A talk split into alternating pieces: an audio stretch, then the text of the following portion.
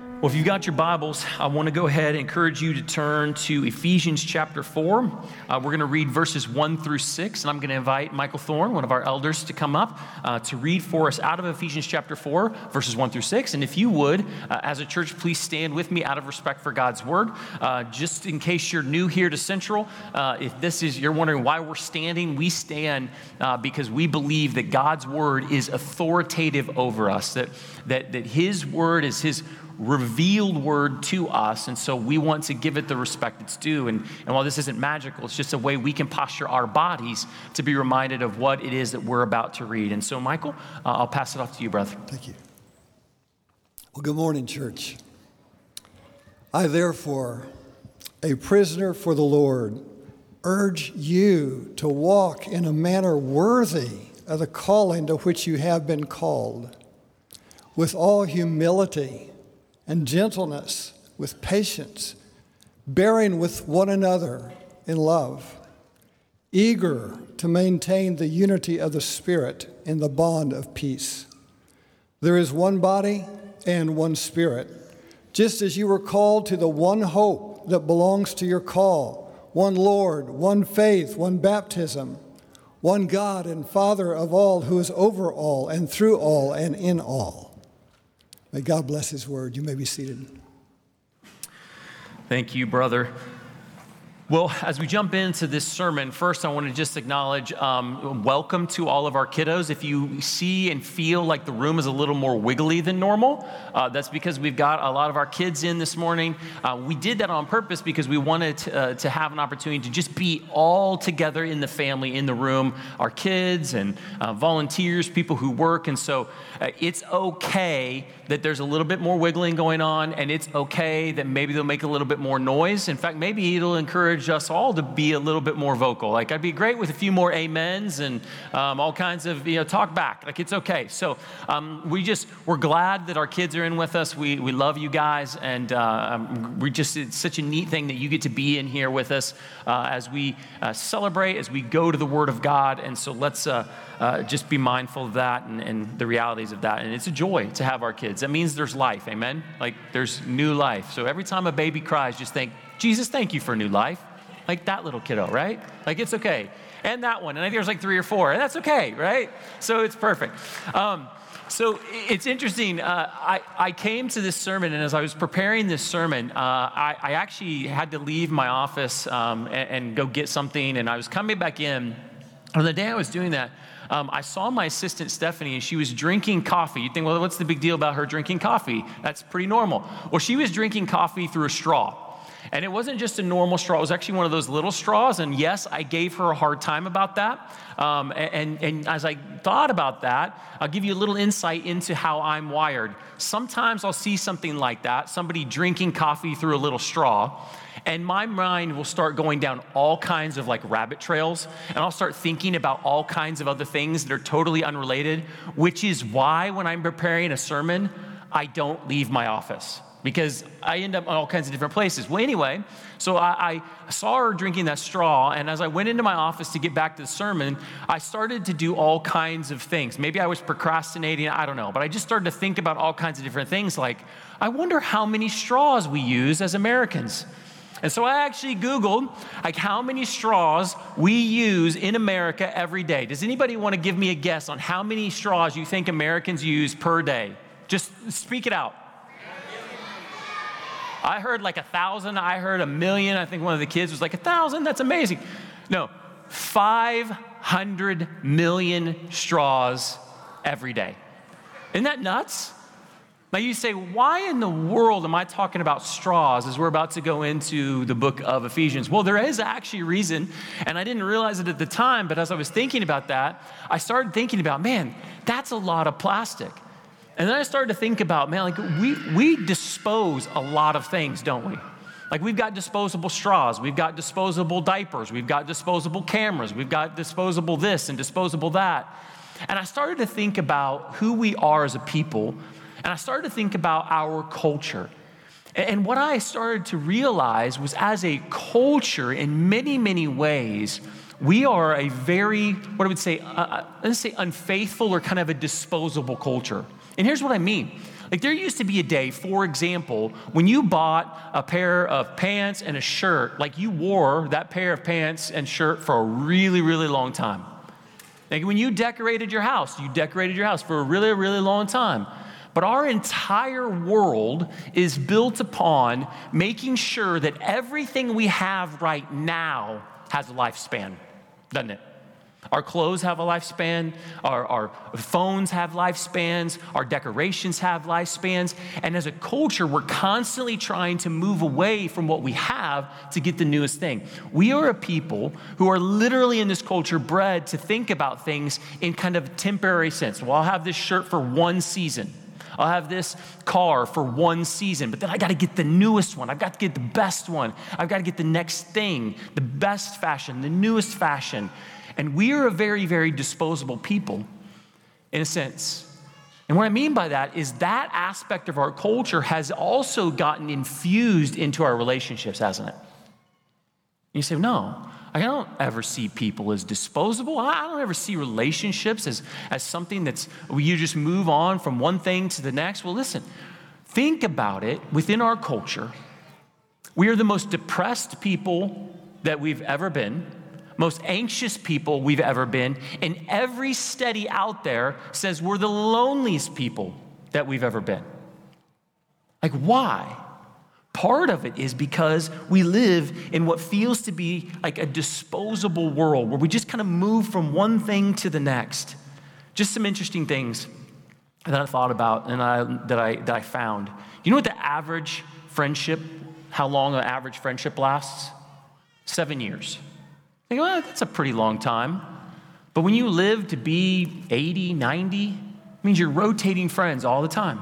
The average romantic relationship er, lasts two years and nine months. Interesting, when you think about t- making a close friend, Business Insider did a study and they found that it takes an average of 50 hours to develop a casual friendship. And that's not like sitting next to somebody in this room right? Like that's actually engaging with someone. Just to have a casual friendship takes 50 hours. To have a close friend, someone you would consider to be a close friend, it takes 90 hours. To have a deep relationship, a deep community and close friendship, it takes 200 hours with someone to develop that kind of relationship. And again, it's not just sitting in a room. How often do we get to that? Just think about it in your own life. How often do you get to that? And I say a lot of these things to point out the realities of our world and to help us think about who we are. And as society and culture is pressing in on us to wonder, like, has this changed the way we view relationships? Has it changed the way we value community and value fellowship? I genuinely believe that it has. And we might sit here and say, like, oh, uh, that's not me. Like, I value these things, but I really say these things and I give you these statistics to help us just consider, like, how long do your friendships last? How long have you been a part of that community? How long have you been a part of the church? And some of you have been here for a really long time. But how long do we maintain relationships? And before we jump into this text, one other thing if we live in a world where we can see society and culture pressing us to shallower, more shallow relationships through social media and disconnection and busyness and privatized homes and where everything is kind of individualistic. And we see society pushing us to that. We see society pushing us to kind of a disposable view of the things around us. Don't you think that that should concern the people of God? Like, should we just adopt that and just go with the flow? So I don't believe that we should because we need to be reminded that this world is being directed by a very real enemy. Amen? And if the world is pushing us that way, we should be really aware and cautious to not get pushed away and along with it. So I want to begin with Ephesians chapter 4, or chapter 4, verse 1. And as we do, my hope for you, for myself, for this body is that we might catch God's vision for what fellowship and friendship and community should look like within the body of Christ. That we would recognize where we might be failing, where we might even be falling short in regards to His vision for us as His people, for His name's sake. for our good. So, Ephesians chapter 4, verse 1 says this I, therefore, a pres- prisoner for the Lord, urge you to walk in a manner worthy of the calling to which you have been called. And I underline the word called there because it signifies, and what Paul is reminding us, like when we have been called to something, there's an intent, there is a purpose behind our calling, isn't there? Like, do we just get to live however we want? No, no. As Christians, we're called to live in a certain way. And Paul's saying, I want you to walk in a manner worthy of your calling to which you have been called. Now, we might think of this in terms of morals and ethics, but where does Paul go immediately after he says this? He goes into community. Look at Ephesians chapter 4, verses 2 through 3. With all humility and gentleness, with patience, bearing with one another in love, eager to maintain the unity of the Spirit in the bond of peace. I mean, think about your calling, and you think that you've been called to something, and you think about these things. Can these things be worked out alone? You can't. Humility can't be worked out alone because it takes you have to be engaging somebody else to be engaging somebody with pride or humility being called gentle i can't be gentle somebody, to somebody i can't work out that part of my calling all by myself patience i need people to press me in way for patience to grow bearing with one another in love like how can this be when we're by ourselves or if we are by ourselves or even in shallow relationships Paul sees that there's a connection between our calling and being together as the people of God. Jesus saw the same thing. Look what he says in Matthew 22, a verse you're probably familiar with. And he said to him, You shall love the Lord your God with all your heart and with all your soul and with all your mind. This is the great and first commandment. And a second is like it you shall love your neighbor as yourself. Neither of these things can be done or fulfilled outside of community. Because part of loving God is loving neighbor. You can't love God and not love your neighbor. In fact, it goes so far in Scripture to say that if you say you love God but hate your neighbor, the love of God is not in you. Like these two things are together. So for us to be faithful to the command that God has given us to, we need to be doing it together, not alone. Which leads me to my first point for this morning, which is this our calling is fundamentally tied to deep community. We are the body of Christ. And in our individualistic society, we can easily be led to believe, man, this just isn't that big of a deal. It's not that important. Or we can believe that a day like this, a Sunday gathering, like that's sufficient. Even though I may have some just peripheral friends, like that's good enough. Like that's all I need. I've got just a few friends and that's that's fine. But the truth is, we cannot live out our calling apart from deep community. It simply isn't possible. And if you are living that type of life, if you're trying to, at the end of the day, you're not listening to your king. You're listening more to the world. You're listening more to the world. Jesus has built his church. Jesus has decided what the church should look like its intent and its purpose and how it's framed and how it's built. I don't build the church. The elders don't build the church. We don't get to decide what it looks like or what it shouldn't look like. He built his church, and he has called it to function like a body, many individual parts coming together as a whole. I've heard people call it a beautiful tapestry. I've used that before. A unity of brotherhood, a place for relationship, and it's all founded not upon our affinities, right? not upon our, all of our socioeconomic spaces or where we all came from, but as Ephesians said, it is founded upon the fact that we are one body because we have one spirit, one Lord, one faith, one baptism, one God, one Father. That is what joins us together. Yes, we are to go out there. Yes, we are to be missional people. That's why every week we read the Great Commission at the end of our time together to be reminded that we gather together so that we can then go scatter out into the kingdom, out into the city. But I would contend that regardless of how important we might say community is, there are several things that I and frankly other pastors that I speak to on a regular basis see practically working itself out in people's lives that say that we don't take the fellowship in the body of Christ as serious as Jesus does. So, what are some of those things? Let me just share a few of them. One, there is little commitment to the body in which I'm in. There's a commitment to what I feel my needs are there is a commitment to my preferences. There is commitment to things that I like or dislike, but there is little commitment to be in one place and walk with one group of people in patience and gentleness, working for unity and peace. Does unity and peace happen easily? No. I love my wife dearly. There's nobody else in this world that I have as good a friendship and relationship as my wife. And it still takes work to maintain unity and peace in the home. Right? Like it doesn't just happen naturally. This is an effortful thing. And yet, in our world, we're told all the time that if something causes you a lot of effort or a lot of work, or if something's challenging or difficult, or if it doesn't make you feel good, and we just heard about some of these things the, from Natasha Crain Friday, then we just bail on it. And we just go to the next church down the road. Church, remember, this wasn't possible 200 years ago. Like 200 years ago, if you lived in a community and there was a church in your community and you went to that church and your, that church didn't make you happy, you were stuck.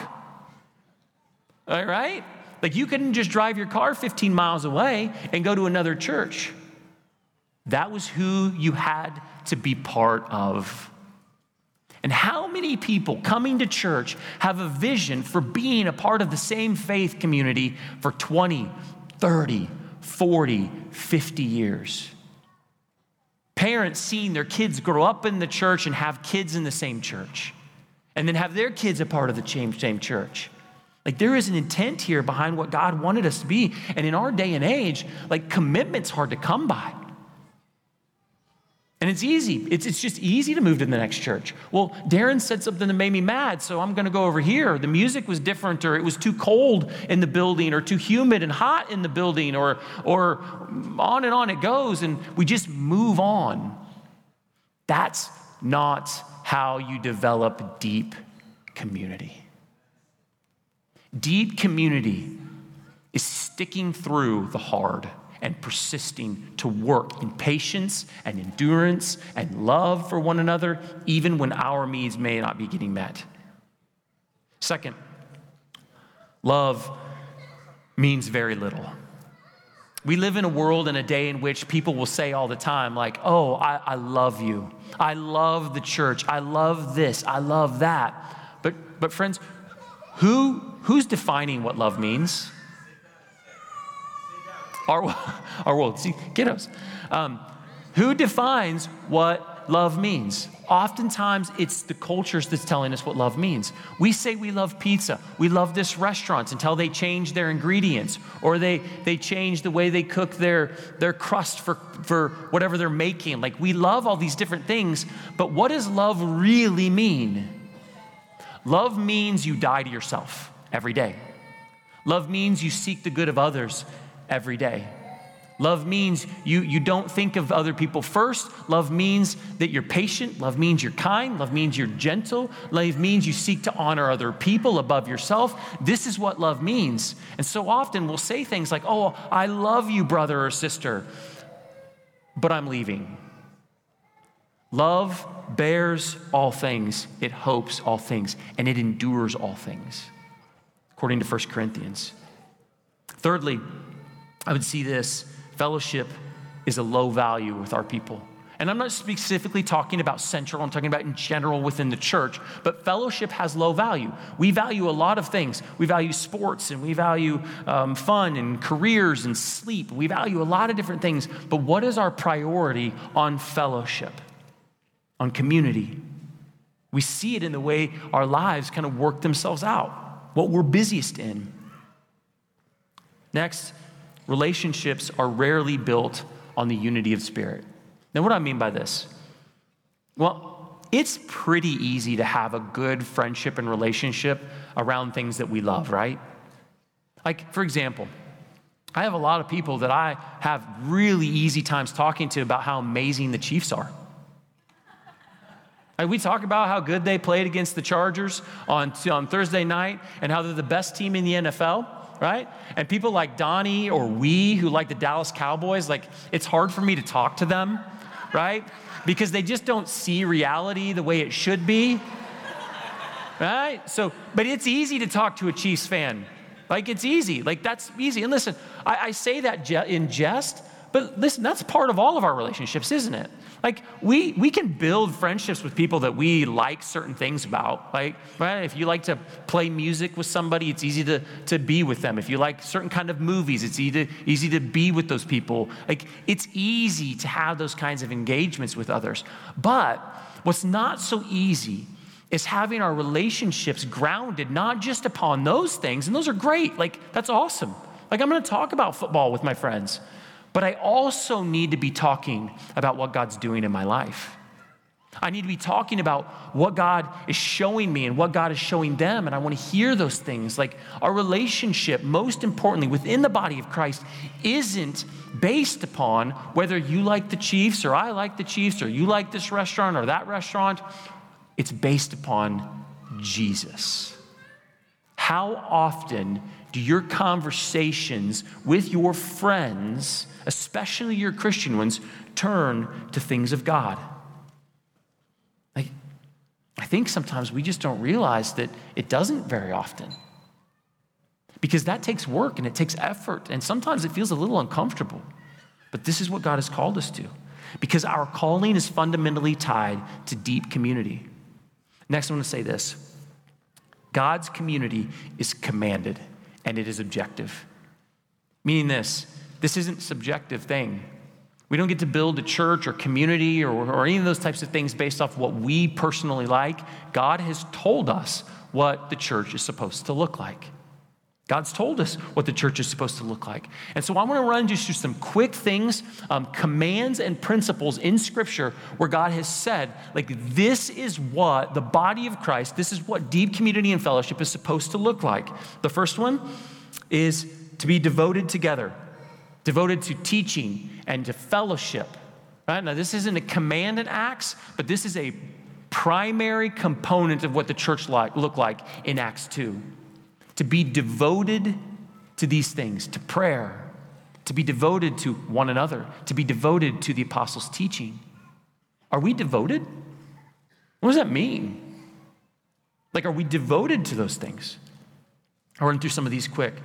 One of the other commands we see in Hebrews is to stir one another up. Are we stirring one another up? Are you being stirred up? Another one is to exhort one another every day.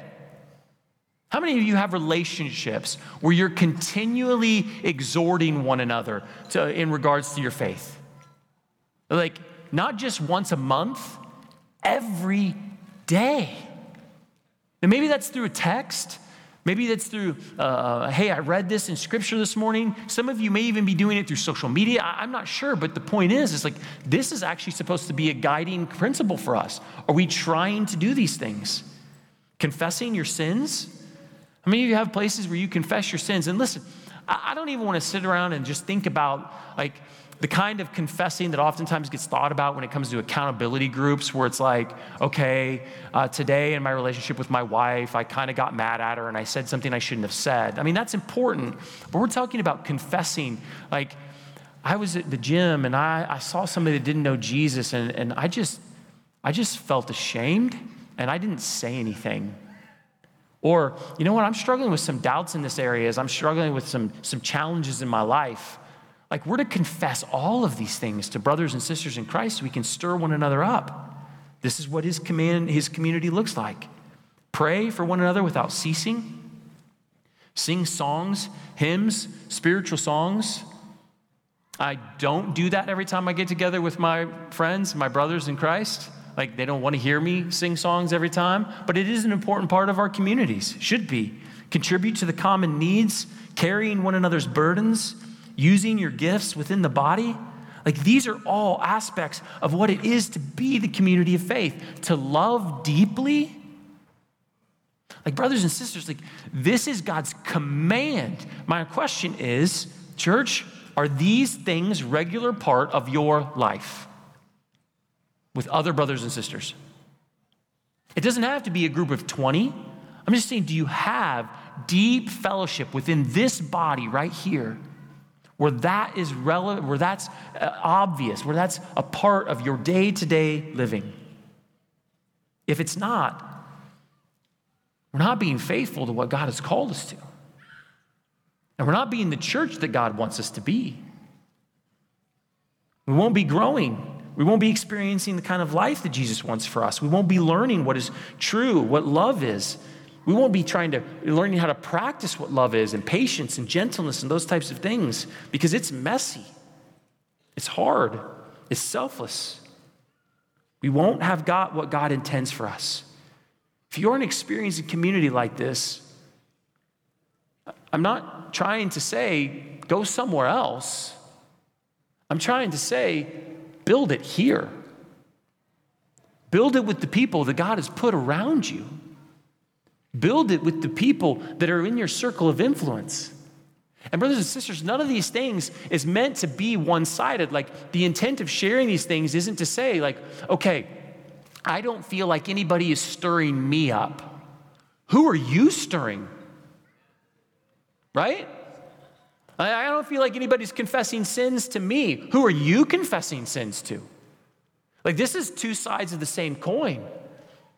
Like, if you're not experiencing that, that's not excuse to just say, well, it's not there. It's an opportunity for you to try to build it and create it and make it within the group of people that God has put around you. Like it's part of your responsibility to step in that. It's really easy to sit back in a corner and kind of fold our arms and say, well, this isn't like the community I've ever had. Nobody's done this for me. Nobody's been these things for me.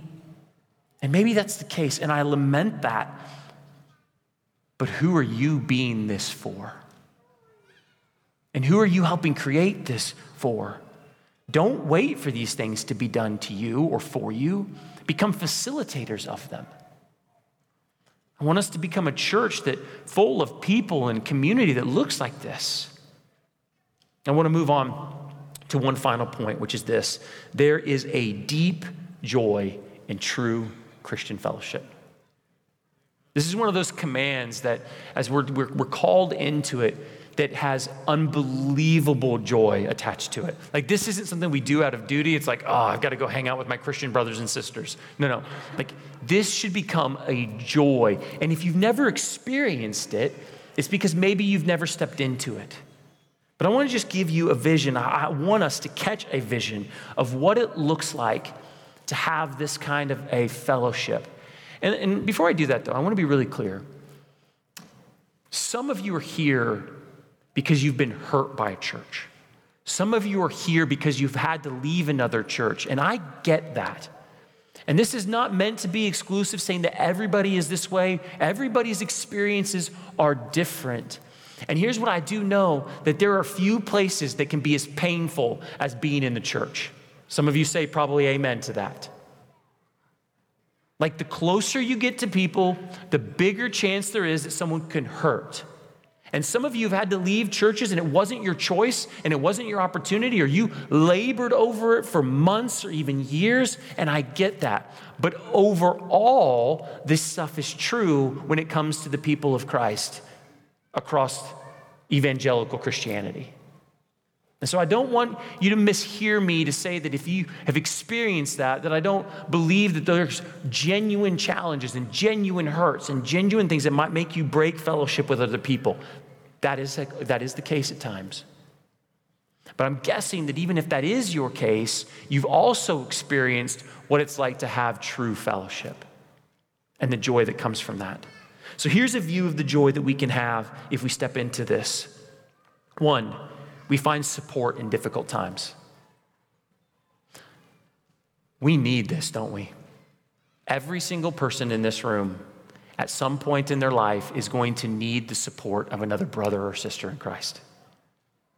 Something is going to happen. You're going to get sick. A challenge is going to come. You're going to get laid off. There's going to be a need that you're going to need someone to support you. Not only that, it's not just coming from our individual lives, it's also coming from the world in which we live, isn't it?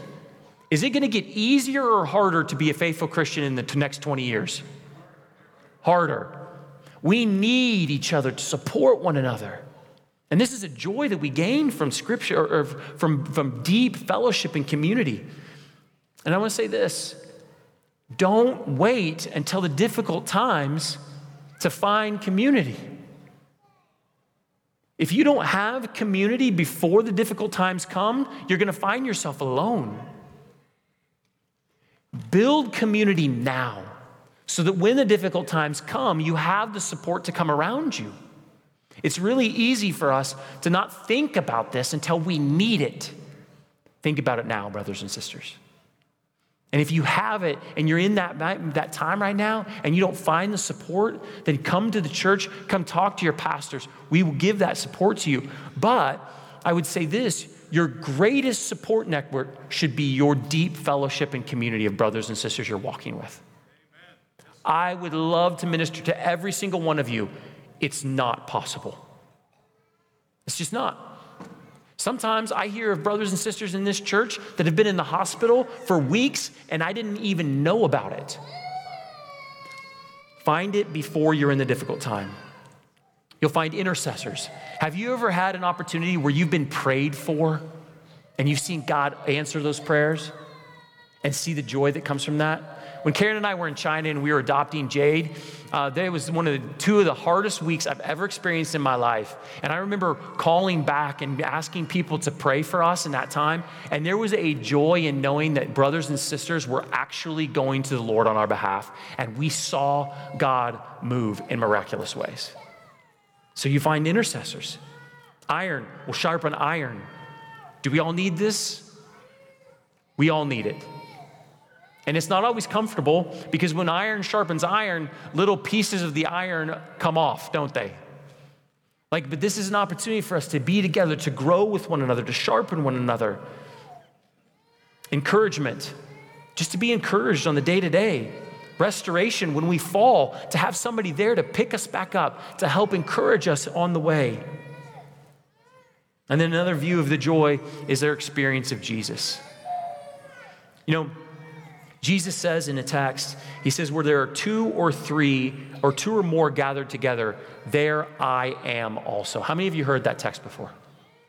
Now, most of the time when we hear that text, we think of that meaning that, listen, if we're in prayer time together, then we need to put two or three people together, and then the Lord will be present with us, which is absolutely true. But the context of this text isn't that God hears our prayers more when there's more of us in the same room. The context of this text is in forgiveness in regards to the church and the body. So here's, here's what this practically means. Like is where there's two or three together, then we actually get to experience Jesus work himself out and show himself in a brother or sister in Christ. So, in other words, for example, if I'm with my brother David Mann and we're praying together and I share and confess a sin and, and he gets to assure me of the, of the forgiveness of Jesus Christ and he gets to forgive me for my sin against him, I'm experiencing Jesus through David. If I'm struggling financially and I tell a brother or sister in Christ, or they find out about it, and that brother or sister in Christ gives to that need or supports that need, I'm experiencing the provision not of that person, but of Jesus. If you're in need and you're sick and someone comes and lays hands upon you and prays over you, that's Jesus. If someone comes and visits you in the hospital who's a brother or sister in Christ, it's not just them visiting you, that's Jesus. Because Jesus is in us and he is working through us, right? The hope is, is that we've all said it is no longer I who lives, it is Jesus who lives in me and through me. So when Jesus says, where two or three are gathered together in my name, there I am, he means that. Because you and you and you are the hands and the feet of Jesus to somebody else. How many of us miss this? How many of us have just not get to see Jesus in that way because we don't have deep fellowship? This is what God has called us into. Next, we all are given a place to shine, to use our gifts, to practice our gifts, to grow in our gifts, our talents. I love that Ryan asked my, my 12 year old son, Ethan, to play drums for a, a couple of nights ago, or the, the last uh, worship night, not the last one, the one before that. But because Ethan is part of the body of Christ, he gets to use his giftings with other brothers and sisters who won't judge him if he messes up, but will support him and encourage him, all towards the same end. Like we're to use those gifts, whether it's to sing or to serve or to teach or to encourage. This is a place for you to shine. That's why we never be at church that says no to somebody. Well, sometimes, but Hopefully not very often, right? Like, hey, I want to I want to sing to the Lord. Okay, then sing to the Lord. Well, they're not the best singer. So what? Does God care? Right? Like, well, they're not the most refined guitar player. Well, you know what? It's important for us to have excellence, but doesn't God want us to uh, like invite people to use their gifts and to grow in those gifts? Like, this is what the church is supposed to be a place for us to all shine. So, here's my point when we live in accordance with the kind of community that God wants for us, it is beautiful and it is joyful. So, my encouragement to us all is let's all push hard against the culture that would see relationships as a low priority, that would see them desire to be shallow See them to be disposable. I'll just move on from this one to the next one because this one will make me happier. Let's push against that and seek to be the kind of people that Jesus wants us to be, where we love one another through the power of the Spirit of God in His strength, exempling to all people what it looks like for Jesus to love us. Amen? What it looks like to be at the table that we just celebrated a few moments ago. Let's be a place where unless we move away, we're faithful for longer than just seven years. We're faithful to one another, to his heart, to his people, faithful to be his people. Let's actively create this kind of a place so that others who don't have it can find a home. Amen? That's why we do picnics like what we're doing today. It's why I'm going to let some of you all dunk me in a dunk tank at 1120. Right? That's not typically my cup of tea. But the point is, we want to be a place where we have opportunity to have fellowship and to be together. I mean, can we, let's strive to that. And I'm to close this with this. Like, fellowship and community, the way God intends it to be, will never happen for any of us without us trying to see it come to pass. You know why? Because godly fellowship doesn't happen by our nature. Because godly fellowship is one where we humble ourselves and we love one another. And listen, by my nature, I don't want to humble myself. I don't really want to love people unless they love me back. I don't want to love people unless those people meet my needs. But that's not the kind of love that Jesus loves us with, is it? He loves us with a self dying kind of love. And so let's be that. Let's enjoy that together. And that's our hope today as we end our time. And as we wrap up our time, I want to just do a couple of things here. One, I'm going to ask you all to do something I don't typically ask you to do, but if you have your phone, I want to ask you to pull it out. So if you've got a phone, listen, teenagers, I'm asking you to pull your phone out in the church service. Like college students, like pull out your phone. And here's what I, I, want you to do. And so this is what we want everybody to do. If you've got your app, the Central Christian app, you can go to the app, and on the app, you're going to see a little section that says survey link. Here's what we want to do we would love to hear from you.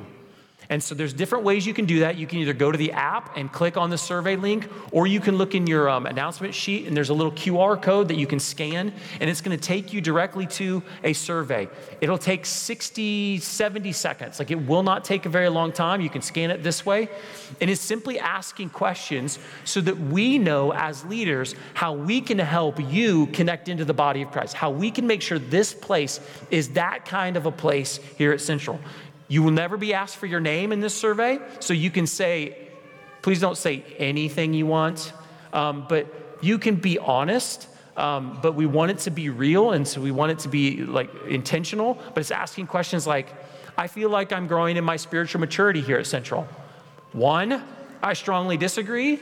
Five, strongly agree, or somewhere in between, right? I feel connected to true fellowship at Central. We want to know if we're not helping you get there, we need to change things on our end of things. And there's about eight different slides, eight different questions that you'll process through, and that's going to help us know as a church how we're doing. And so please do that. You can do it right now. I'd ask you to do it right now because I've got some other announcements, and then Ryan's going to close um, us in just some celebratory songs together as the church. And then we're going to go out and we're going to eat and, and, and have food trucks and dunk tanks and games and just be together. Amen? And sweat. We're going to sweat like a lot because who thought it would be 95 degrees in September, right? But apparently that's the world in which we're in. So, nonetheless, we're going to go out and we're going to have a good time. And I want to encourage you to come out there. And if you don't know, like all the picnic stuff is going to be on this side of the building. So it's the south side of the building. Please go through the main entrance over there at the pavilion, which is where all the picnic tables are at. That's where the food trucks are. If this is your first time at Central, come join us. Like, we'd love to get to know you. Um, sit down. Hopefully, someone will just introduce themselves um, to you. But we would love to get to know you. This is a great time for you to sit with your house churches, a great time for you to engage with your gospel life classes and just be together. Let's just have a good time. And so, uh, I want to uh, just encourage you to do that. Um, next, a little announcement that I want to, to say is if you've got uh, student in our student ministry, our C3 student ministry.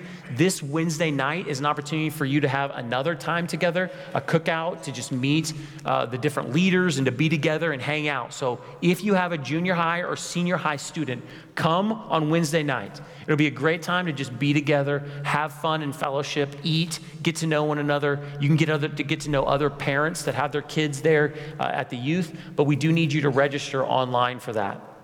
And then I want to uh, say one other thing, too. You know, we talk about in this sermon that the church should be a place for you to be able to engage and use your gifts. I, I want to celebrate one. Um, on the picture or screen, you're going to see a picture of Lorenzo Valdez. Um, I don't know how many of you know Lorenzo. Lorenzo. Lorenzo is one of our students at CCA. Lorenzo, you've got a fan club. Um, Lorenzo was in Albania with us, but Lorenzo, um, all by himself through his Boy Scout troop, decided that he wanted to raise money to be able to build a Gaga pit. Older generations, that's a game. Okay?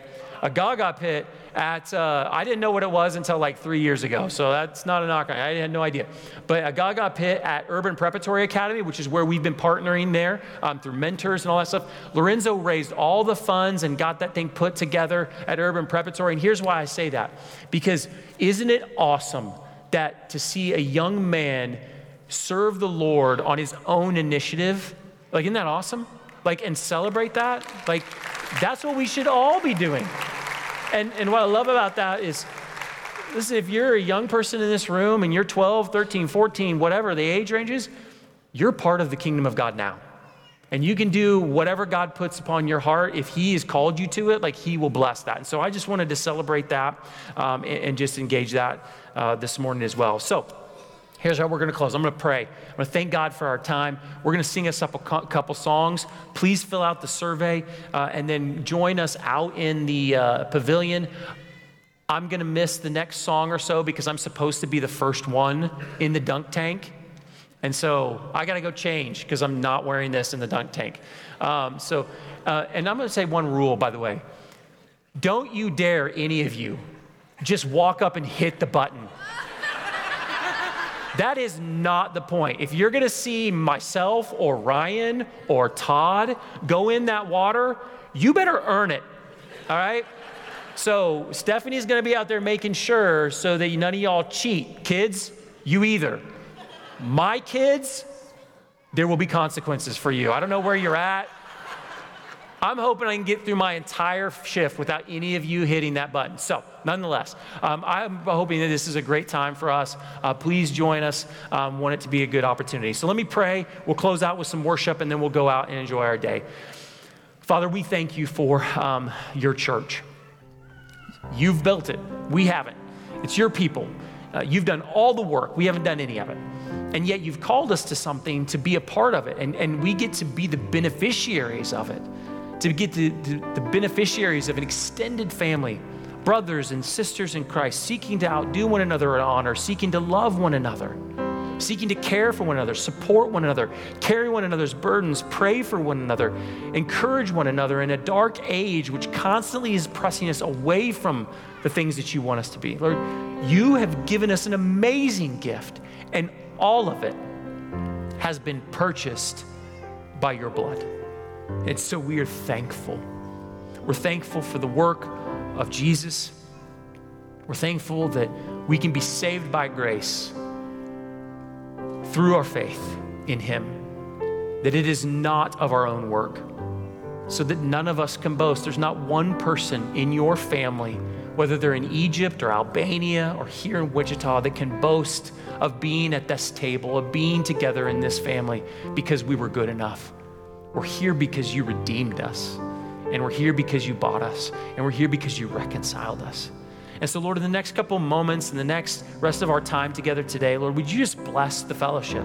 Father, I pray for those that feel lonely, that they would find that fellowship. I pray, Father, for those that have experienced the hurt and the pain, that they might be able to, to find forgiveness and they might be able to find a way and a time to be able to shift away from that experience and find joy and fellowship here with others. Father, I pray for those that might be here for the first time. Lord, may they be welcomed. May they be loved well. Father, I pray for those that are not part of the family. They're on the outside and they're looking in. I pray first that they would see us love one another well so they can see Jesus. And I pray, second, Lord, that you would call them into the family of Christ.